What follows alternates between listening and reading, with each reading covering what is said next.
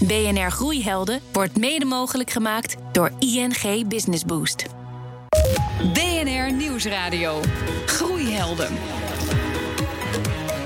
Meindert Schut. Van de politiek en het overleg bij corporates naar het helemaal op eigen benen staan. Welkom bij BNR Groeihelden met vandaag twee heren die met succes de stap maakten van het grootzakelijke bedrijfsleven naar de onzekerheid van het ondernemerschap. Wat zijn de grote verschillen die zij dagelijks ervaren? Welke lessen uit hun corporate bestaan nemen ze mee? En hoe zorgen ze ervoor dat ze zelf geen logge olietanker worden? En dit zijn de groeihelden van deze week.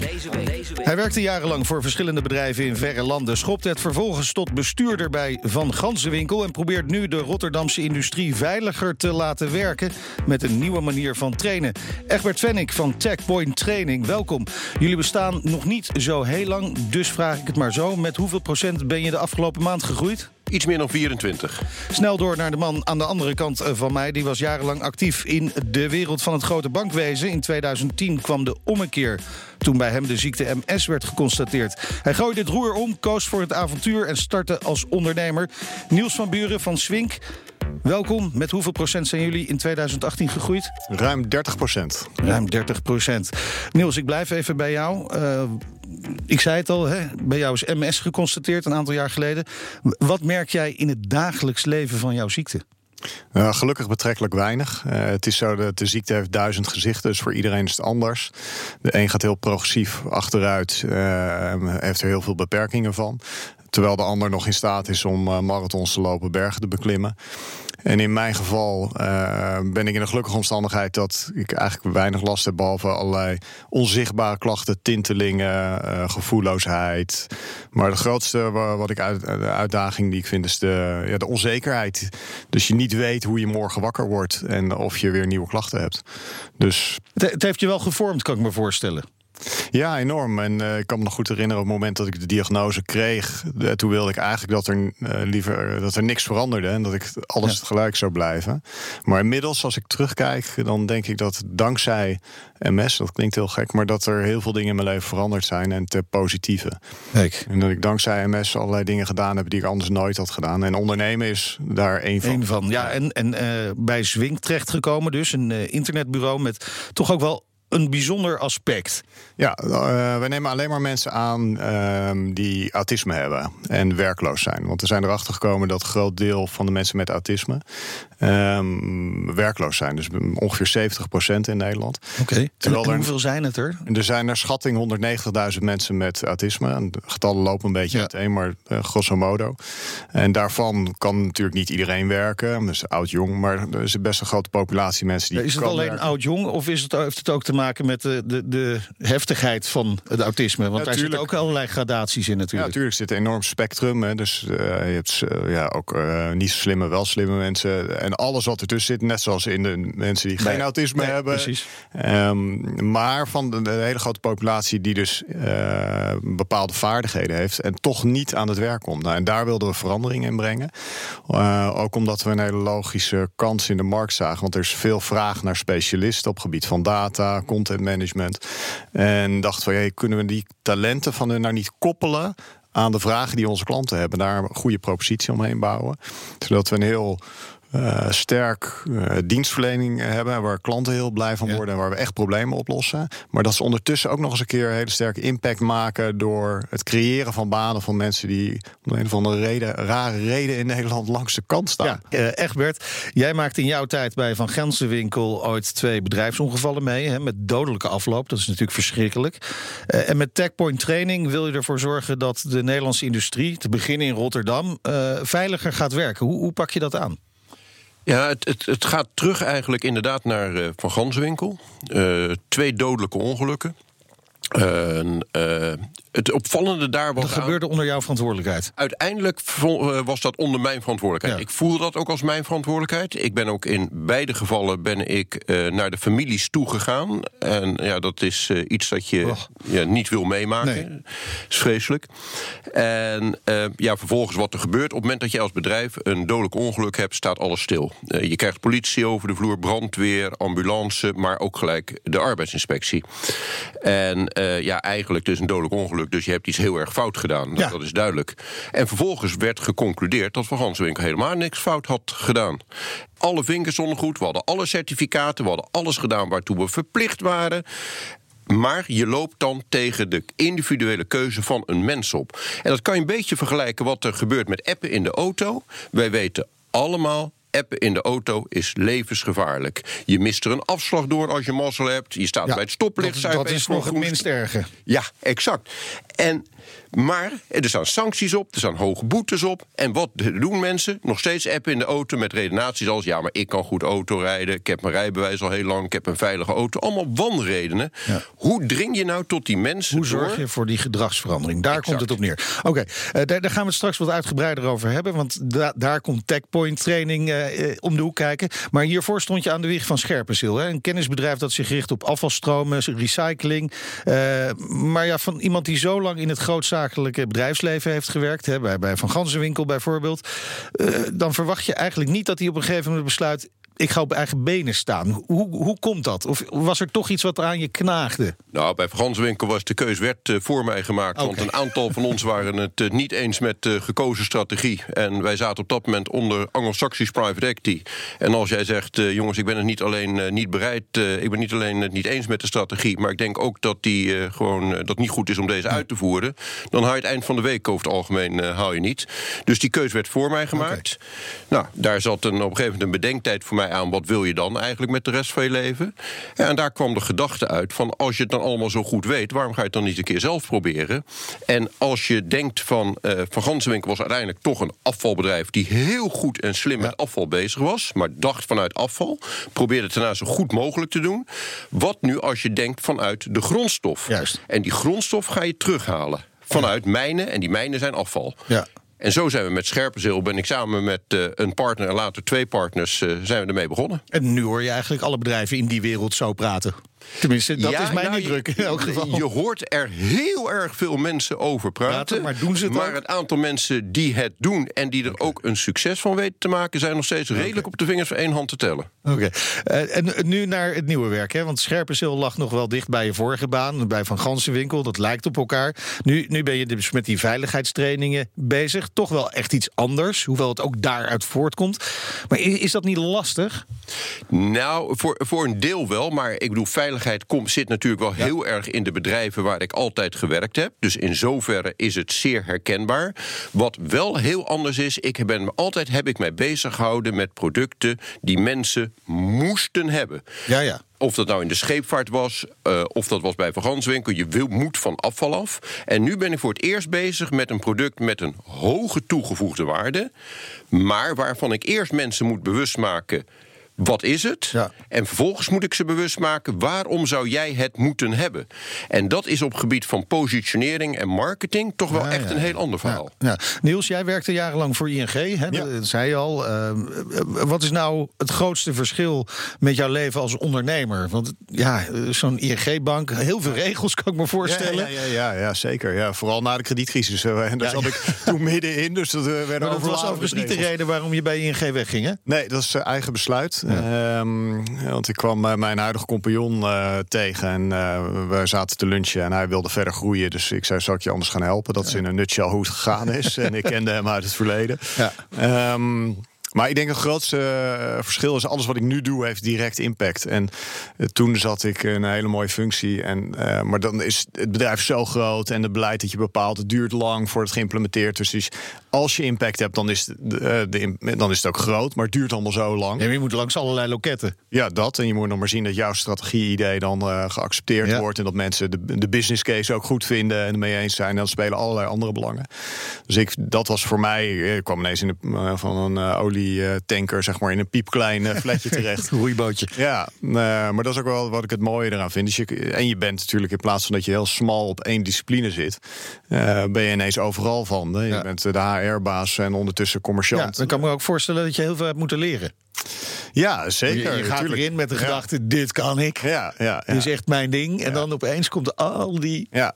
Al die zaken komen op je af. Ja, maar dat is ook wel de uitdaging. Denk Ja. ik. En dat is ook wat, wat het leuk maakt. En ik moest natuurlijk eh, leren ook van eh, hoe, hoe denken mensen met autisme, hoe Ja. werken ze. En ook vooral hoe kunnen we dat talent op eh, zo'n manier ontsluiten.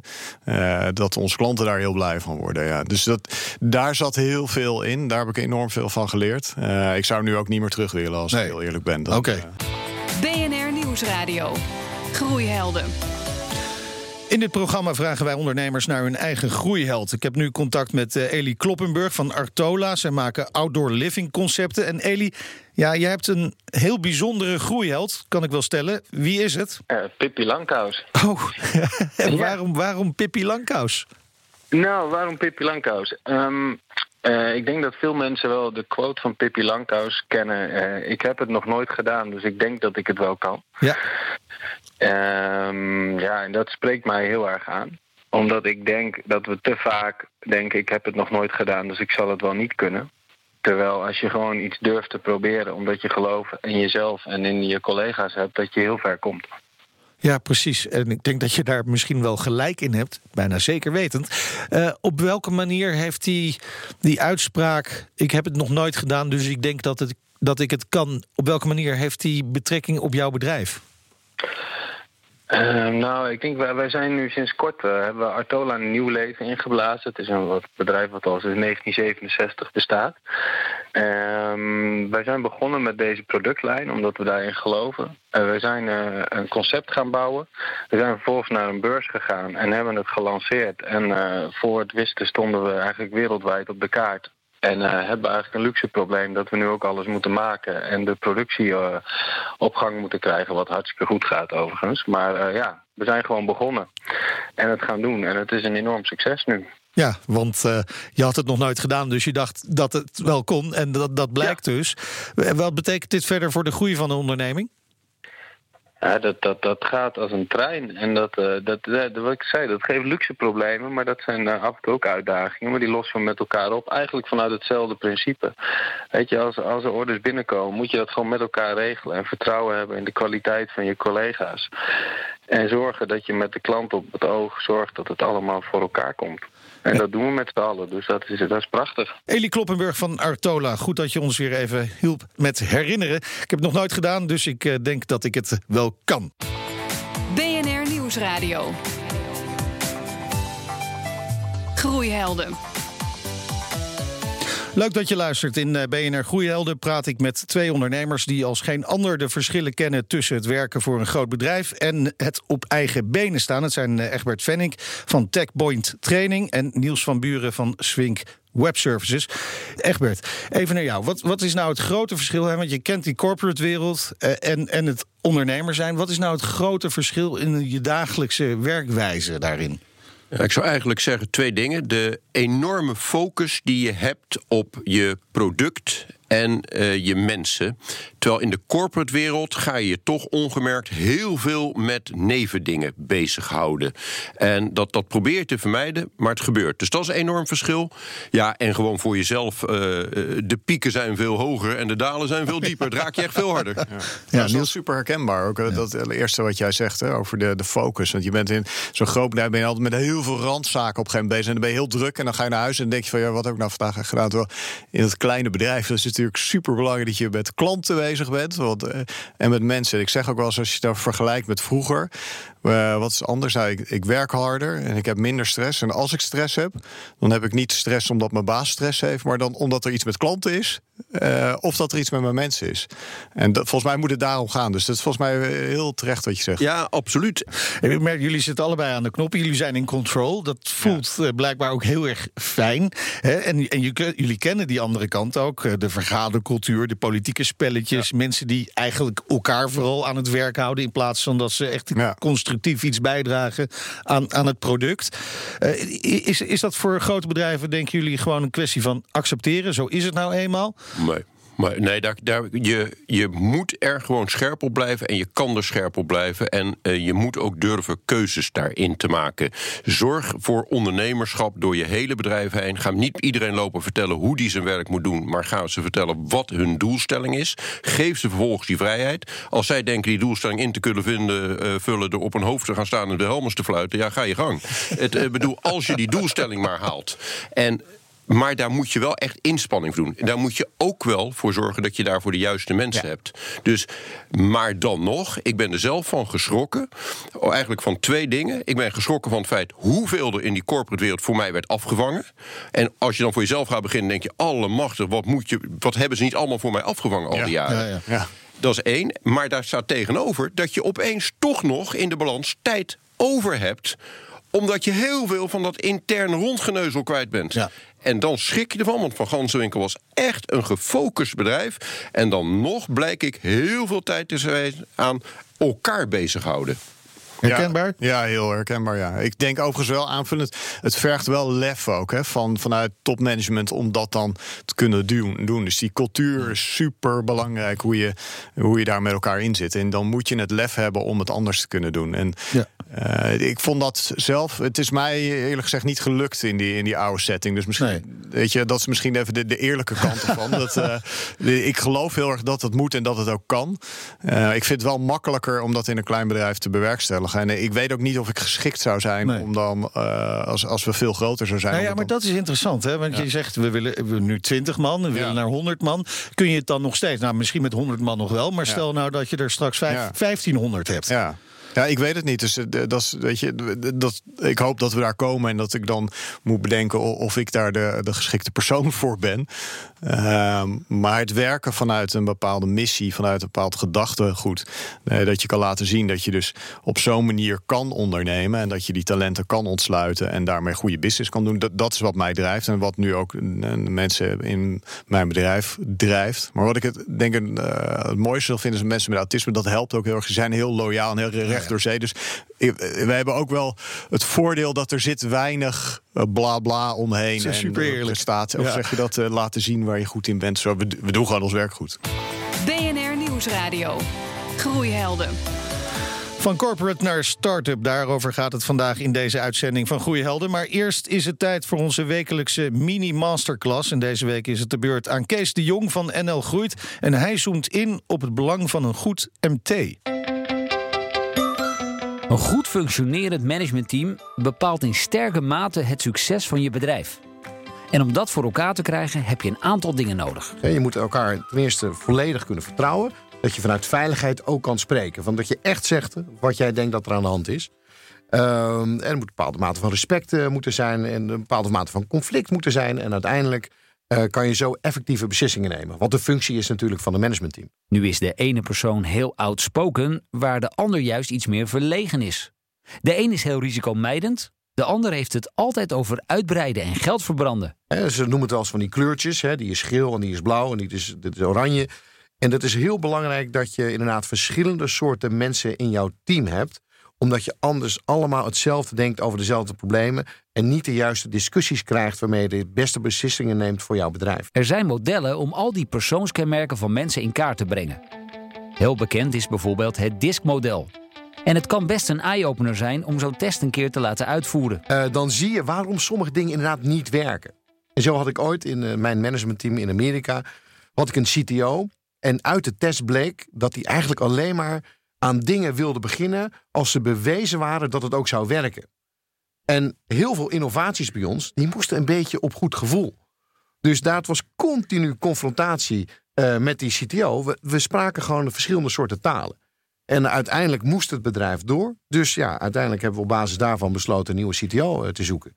Uh, en die nieuwe persoon, dat, dat ging wel. En onze innovaties gingen beter en sneller. Want let wel, het is natuurlijk heel makkelijk om vooral mensen aan te nemen die lijken op jouzelf. Die vind je al gelijk leuk in het eerste sollicitatiegesprek. En dat is eigenlijk heel verleidelijk. En je moet dus mensen hebben met verschillende soorten uh, persoonlijkheden en, en communicatiestijlen. om uiteindelijk het beste resultaat te krijgen van de discussies die je moet hebben.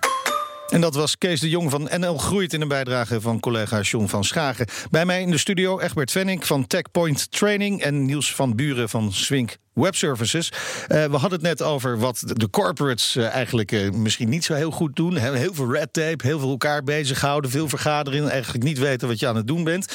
Maar ze doen natuurlijk ook iets goeds, Niels.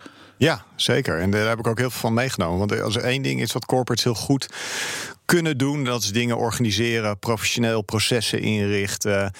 Uh, als ik terugkijk naar mijn ING-tijd, wat, uh, wat ik het leukst vond, is gewoon uh, de mensen met wie je werkt en het hoge niveau. En iedereen heeft een bepaalde drive. En dus, er is heel veel kennis aanwezig. En, en dat is dat versplinterd over allerlei verschillende functies. Maar ik heb natuurlijk wel enorm veel geleerd daarvan. Hoe richt je een goed bedrijf en hoe bestuur je dat bedrijf? Um, en al die kennis en vaardigheden die heb ik meegenomen nu naar het bedrijf uh, wat we nu doen met Swink. Um, alleen is veel kleinschaliger, dus kun je het directer inzetten. Uh, maar het overzicht hebben van hoe richt je een goed bedrijf en hoe bestuur je dat, uh, welke factoren zijn belangrijk, of dat van finance tot marketing, HR, alle componenten die erbij komen kijken. Ik denk ook dat er zullen altijd corporates uh, zijn, gelukkig ja. ook. Ja, Egbert, jij bent net begonnen met sales, hè? echt een sales team opgezet. dat is ook wel ingericht zoals je dat bij Van Gansenwinkel en Scherpenzeel hebt geleerd? Nou, zeker bij Scherpenzeel. Okay. En, en, dat is heel erg kiezen op kwaliteit van mensen. Dat kwaliteit van mensen, uh, je kan er beter iets meer voor betalen voor een topper. Een topper verdient altijd zijn geld terug. Kijk, dus ik even heb... die les opschrijven mensen. Ja. Een topper verdient altijd zijn geld terug. Ja, en dat uh, uiteindelijk is, en daar rigoureus op door durven kiezen... dat is zowel bij Van Scherpenzeel als bij uh, TechPoint levert dat succes op. Als je dat ziet, dan, en je hebt ook de ruimte om daarop door te kiezen omdat je eigen bedrijf is. Als je ziet wat je dan, wat ik in ieder geval denk ik het, het meest wat ik heb meegenomen uit de corporate wereld, is altijd scherp op die kosten blijven letten, ten alle tijden. Dus ook al ben je succesvol in je verkoop, hou die kosten gewoon scherp in de gaten. En misschien voor mijzelf nog wel belangrijker, meetbaar. Maak een bedrijf doorzichtig en meetbaar, zodat je ten alle tijden weet aan welke knoppen moet ik draaien. Zit ik op de goede hoogte, moet ik hoger of lager? Ja, heel herkenbaar. Dat is, dat is goed dat je dat zegt ook. Dus wij sturen ook heel veel op cijfers. En ik wil nog meer, nog meer. Maar ik denk dat. En daarmee wordt het ook voorspelbaarder en betrouwbaarder, denk ik. Vooral als je nog klein bent, dan ben je kwetsbaarder ook. Maar dan moet je dus elke dag weten wat je aan het doen bent. Ja, exact. En ik denk dat we hadden het er al over. Ik denk dat we beide geloven, als je economisch succesvol bent als je bedrijf succesvol is, bereik je het meeste. Ja. Want je kan natuurlijk heel waardevol met je product bezig zijn, maar als geen hond het koopt, bereik je uiteindelijk niks. Dat geldt in de wereld van veiligheid. Ik bereik pas wat als al die bedrijven met TechPoint gaan werken. Dan wordt het veiliger. En in mijn wereld van secundaire grondstoffen pas als jij een paar honderdduizend ton doet, dan heb je echt impact. Als je economisch succesvol bent, ben je Want, ook gewoon Als we dat nog over cijfers hebben, heel kort. Uh, heb, je, heb je een idee van hoeveel van dat soort bedrijfsongevallen er nu gebeuren uh, in, in Nederland of in Rotterdam? En hoeveel kun je er met die training voorkomen? Ja, dat, oh, hoeveel je kan voorkomen, dat is natuurlijk heel moeilijk te zeggen. Maar je hmm. ziet dat bedrijven die met TechPoint werken, dat er gewoon minder ongelukken gebeuren. Direct. Je ziet dat mensen veel meer over veiligheid gaan praten. Je ziet dat mensen risico's weer gaan herkennen. Okay. Op zichzelf betrekken trekken en hun gedrag aanpassen. Dat zie je gebeuren. Hoeveel ongelukken? Je ziet bij sommige branches dat het aantal ongelukken echt naar beneden toe gaat. Maar je ziet ook sommige branches waar het aantal ongelukken eigenlijk al twintig jaar gewoon hetzelfde is. Juist. En dat heeft heel erg met gedrag en cultuur te maken. Daar valt echt veel te winnen. Nu Rotterdam, daarna Nederland. Maar het is op te schalen nou, natuurlijk. We gaan groter. Wereld. Het is nu al Rotterdam, eh, eigenlijk zeg het zuidwesten van Nederland waar we zitten. We gaan opschalen Nederland Benelux. Maar de ambitie is wereldwijd. Want het is gewoon in elke taal is het toepasbaar. En bij jou, Niels? Maar goede ambities, ja? Ja, nee, in ieder geval in Nederland naar, eh, naar de 100. Ja? Kijken hoe ver we daarna nog door kunnen. Ja, en eh, als je het aan me vraagt, de, de droom is natuurlijk om te kijken of we in Europa aan de slag kunnen. Want dit probleem is niet uniek voor Nederland. Nee, er zijn heel veel mensen met autisme in de hele wereld die langs de kant staan en wel heel getalenteerd zijn. En goed zijn in data-analyse, content management. En dat vind ik denk ik ook het unieke is dat we dus en dat data vak hebben, heel analytisch, maar ook laten zien dat mensen met autisme, heel veel mensen vergeten, dus ook heel talig zijn en goed kunnen schrijven. Ja, en dat is denk ik mijn droom om te laten zien dat zij zoveel meer kunnen en beter dan anderen. Nou, en als we daar precies wat jij zegt, een heel goed bedrijf omheen kunnen bouwen, dan, ja, dan heb je ook een soort duurzaamheid naar de toekomst toe. Ik zou zeggen, voor beide jaag achter die droom aan. Blijf dat vooral doen en wens jullie heel veel succes. Egbert Wenning van Techpoint Training en Niels van Buren van Swink Web Services. Terugluisteren van Groeihelden kan natuurlijk op Spotify, in iTunes en in de BNR-app. En daar vind je ook onze andere afleveringen en podcasts over groei terug. Onder meer eentje met Armin van Buren, die ik vorige week opnam in Rotterdam Ahoy. Volgende week zijn we er natuurlijk weer. Dan met een bijzonder thema, namelijk roofbouw. Groeien, maar jezelf niet over de kop werken. Zeker weer luisteren dus. En tot die tijd zeg ik, lekker blijven doorgroeien. BNR Groeihelden wordt mede mogelijk gemaakt door ING Business Boost.